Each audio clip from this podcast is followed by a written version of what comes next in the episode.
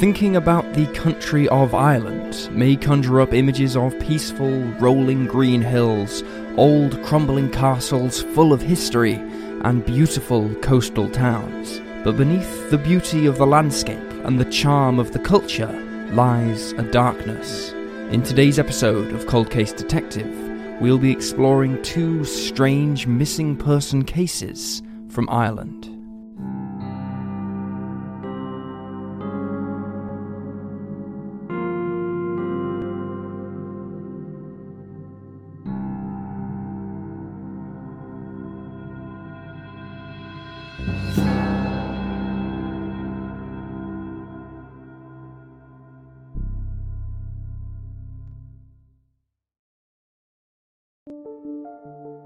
Connor and Sheila Dwyer.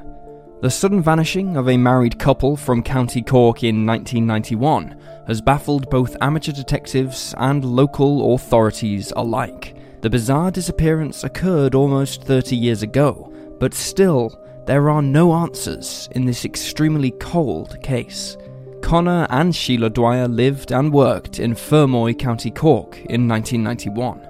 Connor, 63, had previously been employed as a plumber and handyman, but had most recently taken up work as a chauffeur for a wealthy German businessman named Fritz Wolf, who was holidaying in a nearby village. According to reports, Connor was having the time of his life in this occupation, as it allowed him to drive the flashy cars he had been dreaming of owning since he was just a child.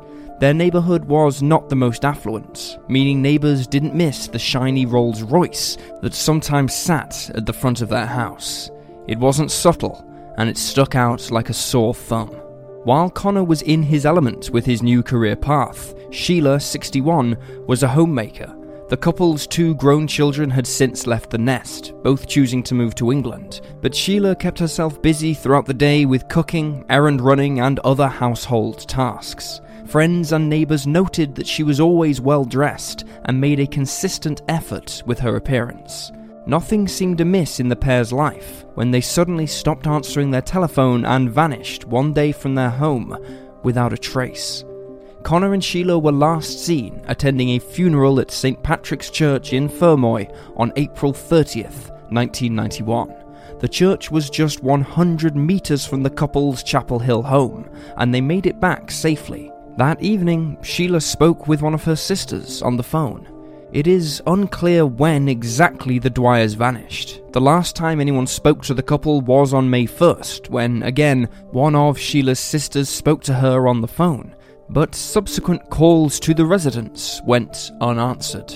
There are conflicting reports about when the couple were reported missing. Some sources say May 19th, while others say May 22nd. Either way, it's clear there is a gap of around three weeks in which the pair's movements are not accounted for. It's unclear why nobody reported the couple missing, not friends, nor family, nor neighbours during that time. One of the Dwyer's children, also named Connor, said he had last spoken to his parents on St. Patrick's Day, March 17th. He reported that nothing had seen amiss with the couple. The Dwyers were finally reported missing when one of Sheila's sisters went to the home after failing to contact either half of the couple. She was met with a silent, empty house, and she alerted the local authorities. When the Garda arrived on the scene, they immediately began to investigate. Nothing seemed out of place, and nothing was missing. There were no signs of a struggle or forced entry. The couple's personal belongings, including clothes and passports, were found in the home, a biscuit tin kept in the house still contained around 2,100 euros. The only thing the Garda couldn't locate was the couple themselves and their car, a white Toyota with the registration plate 5797ZT. In the years since their disappearance, no trace of the Dwyers has ever been found. Their bank accounts have never been accessed, and their car has never been located. Since the River Blackwater runs through the town, authorities conducted an exhaustive search of the water and the surrounding countryside, all to no avail. Shortly after their vanishing, Interpol was alerted and ferry records were combed through for any sign of either the couple's car or their presence on any of the ships. But once again, this lead was a dead end, and no sign of the Dwyers was found. Although there have been no confirmed sightings of the couple since 1991, several witnesses stepped forward in the years following their disappearance, claiming to have seen them alive and well. One local woman believed she had seen the pair in their car stopped at a set of traffic lights in Fermoy just shortly after the couple were thought to have vanished. There have also been different sightings in the cities of Dublin and Waterford. In 1993, the case was featured on an episode of Crime Call, the Irish equivalent to UK's Crime Watch programme. After seeing the show, a woman reported seeing the couple at Lourdes Airport in France in June of 1991. She said that the man appeared suspicious because he wore a long trench coat and kept a constant, careful eye on his wife while he went to grab a newspaper. She thought it seemed like he was worried the woman would talk to somebody else while she sat and waited for his return. She said when the man returned to his wife, he said something to her and they both left. The witness claimed that the couple both had Irish accents.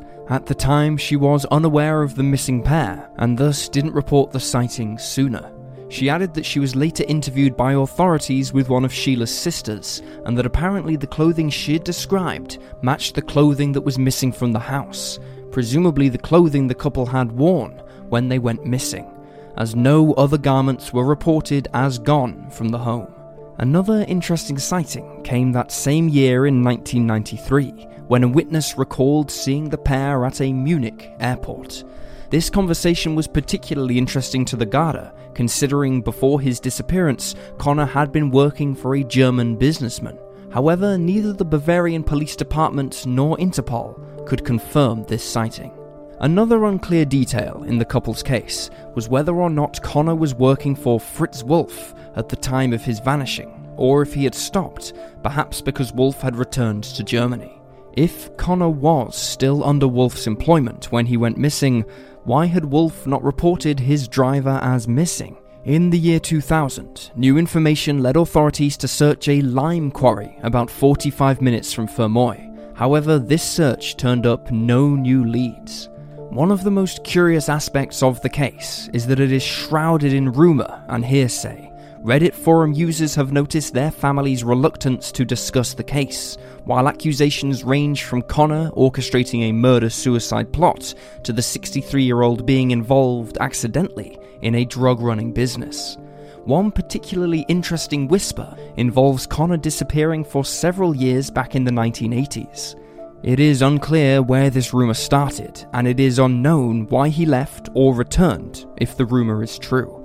It's also been speculated that the couple took their own lives together in a suicide pact. This theory arose because Connor's brother mentioned that he had suffered from depression before. If Connor really did disappear in the prior decade, then perhaps his mental health struggles played a role in that too. One theory in the case postulates that the couple's vanishing is linked to the disappearance of William Billy Fennessy, who vanished from Fermoy almost exactly a year prior. William was of a similar age, and his car was also missing. However, his body and car were both pulled from the River Blackwater in 2013. The theory that appears to be the most likely is that the couple suffered the same tragic fate as William Fennessy, but their vehicle and bodies have simply not yet been found. The couple's more outspoken son Connor claimed in a 2008 interview that his parents had no enemies and were not disliked. They were friendly and respectable and well known in the community. He also noted his belief that they were still alive, but added, The not knowing keeps you awake at night. I wonder what the hell was going through their minds. There's a void of information. It's very bizarre and inexplicable. It is a living nightmare. There have been very few updates in the couple's case in recent years. There have never been any suspects or theories announced to the public, and authorities have stated their belief that the couple's vehicle is likely the key to the case. Until then, the disappearance of Sheila and Connor Dwyer remains unsolved.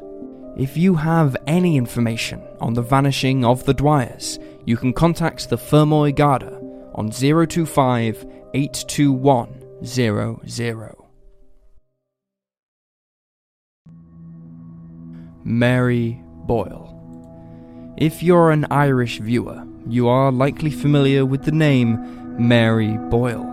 The missing six year old's case is not only controversial, but also extremely tragic.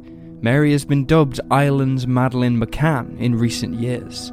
Her vanishing is the longest running missing child case in the Republic of Ireland. Born June 14th of 1970, Mary Boyle was a vibrant and talkative little girl. She had an older brother, Paddy, and a twin sister, Anne. Mary and Anne were reportedly inseparable, with Mary being the boldest of the two. Although originally born in Birmingham, the young girl moved with her family to Ballyshannon in Ireland in the early 70s. Mary was last seen at around 3:30 p.m. on March 18th, 1977. She was playing with her cousins and siblings near her grandparents' rural farm, which the family had been visiting since St. Patrick's Day on the 17th. While playing, the six year old saw her uncle heading off with a ladder which he was returning to a neighbour, and she decided to tag along. However, her journey was cut short when the two came across a large bog. Defeated, Mary turned back to return home. The trip should have lasted no more than five minutes, but the little girl never returned home. Mary's uncle stayed at the neighbour's farm for around 30 minutes, engaged in conversation with the occupants. Meanwhile, her family began to search for the six year old, scouring the local area and questioning passers by. In one article by the Irish Independent newspaper, a fisherman reported seeing Mary being snatched by somebody in a red Volkswagen Beetle. However, this witness apparently clarified his statement on a BBC podcast by stating that he had not seen Mary being taken, but he had seen a suspicious red vehicle in the area at the time. When the Garda arrived on the scene, they sprung into action, draining bogs in the area in an attempt to uncover her body. The lake behind Mary's grandparents' house was also drained, and authorities filmed a reconstruction of her last known movements using her twin sister, Anne a famous Irish country music star named Margo O'Donnell, who was a friend and distant relative of the family, caught wind of the case and funded searches for Mary on the surrounding hillside by selling new music. Searches have been regularly carried out since 1977, but so far, Mary has never been located. Mary's case is extremely controversial there are unclear details, conflicting reports, and allegations of corruption surrounding it. It is widely believed that a politician stopped law enforcement from detaining and questioning a prime suspect in the case. Thus, it has never been solved. One of the loudest voices supporting this belief is a right wing journalist named Gemma O'Doherty. O'Doherty is a determined journalist who has not only written about the case in publications, but has also created a documentary about the disappearance called Mary Boyle The Untold Truth. The documentary is available to watch on YouTube, although O'Doherty herself was banned from the platform in 2019 for repeatedly violating YouTube's hate speech policies. O'Doherty is largely considered to be a controversial character herself. She's known to be a racist anti vaxxer with anti LGBTQ beliefs. Reportedly, her news gathering ethics have also been called into question in the past. That said, her theory pertaining to Mary's case can't be entirely discredited, as there are several pieces of evidence supporting corruption and a cover up. In her documentary, Gemma suggests the theory that Mary was sexually abused and murdered. Her sister Anne and several other relatives have publicly claimed that they know what happened to the six year old and they know who the culprit is. Anne supports O'Doherty's theory and says the perpetrator is still alive and still living in the country. In the documentary, Anne can be heard saying, I believe Mary had a secret. I believe Mary had to be killed to stop her telling. However, this claim has not come without a cost. Anne no longer speaks to her mother, and the Boyle family is largely divided as a result of their split beliefs. In 2016, the twins' mother, also called Anne, called the appeals the most ridiculous carry on I have ever seen in my life. Margo O'Donnell recalled asking the politician, the one who allegedly stopped the interview with the prime suspect, if he had done such a thing. The politician denied any involvement and branded Margo a bare faced liar. The initial suspect was released without charge and does not appear to have ever been named in any newspaper reports. According to O'Doherty, the politician was not only friends with the suspect, but also had a good relationship with the superintendent who was in charge of the case. A detective sergeant named Aidan Murray has also confirmed that he was close to a confession from the prime suspect when a superior officer ordered him to rein it in. Murray added that he had also witnessed the call between the politician and law enforcement, which instructed the Garda not to question the suspect further. The politician who intervened in the Mary Boyle case is alleged to have been a man named Sean McEniff, who passed away in 2017. When still alive, McEniff was supposedly surrounded by accusations of sexual abuse and grooming. Mary's uncle, Jerry Gallagher, reportedly worked for him. Many believe that Jerry Gallagher is responsible for the disappearance of his niece. Anne Boyle has never outright accused her uncle, but armchair detectives have put two and two together. According to O'Doherty's documentary, Gallagher gave conflicting statements over the years, and apparently didn't even admit that Mary had been with him when she initially went missing. The documentary is not without its criticisms, even from those who starred in it, but it does give viewers some compelling information. Even if no politicians were involved, it appears that law enforcement's efforts to find the murderer of a six year old girl were severely lacking. Other suspects in Mary's case are few and far between. In 2014, a man named Brian McCann, who had been jailed for two years for several sex offences just a few years before, was pulled in for questioning but later released without charge. He has publicly denied any involvement with the six year old's disappearance. Another man who was considered a suspect for a time was the infamous Scottish serial killer and paedophile, Robert Black. He was thought to have been involved when authorities discovered that he was a cross border truck driver who, as part of his job, often visited that same county from which Mary vanished. He was even known to have been in the area at the time of her disappearance. One witness even claimed they heard crying coming from the back of his van, which was parked outside of a pub in the village of Annagry. However, he has since been dismissed as a suspect. Mary's case, according to the Garda, is not cold, although the family have little faith in law enforcement and don't believe they will ever see justice.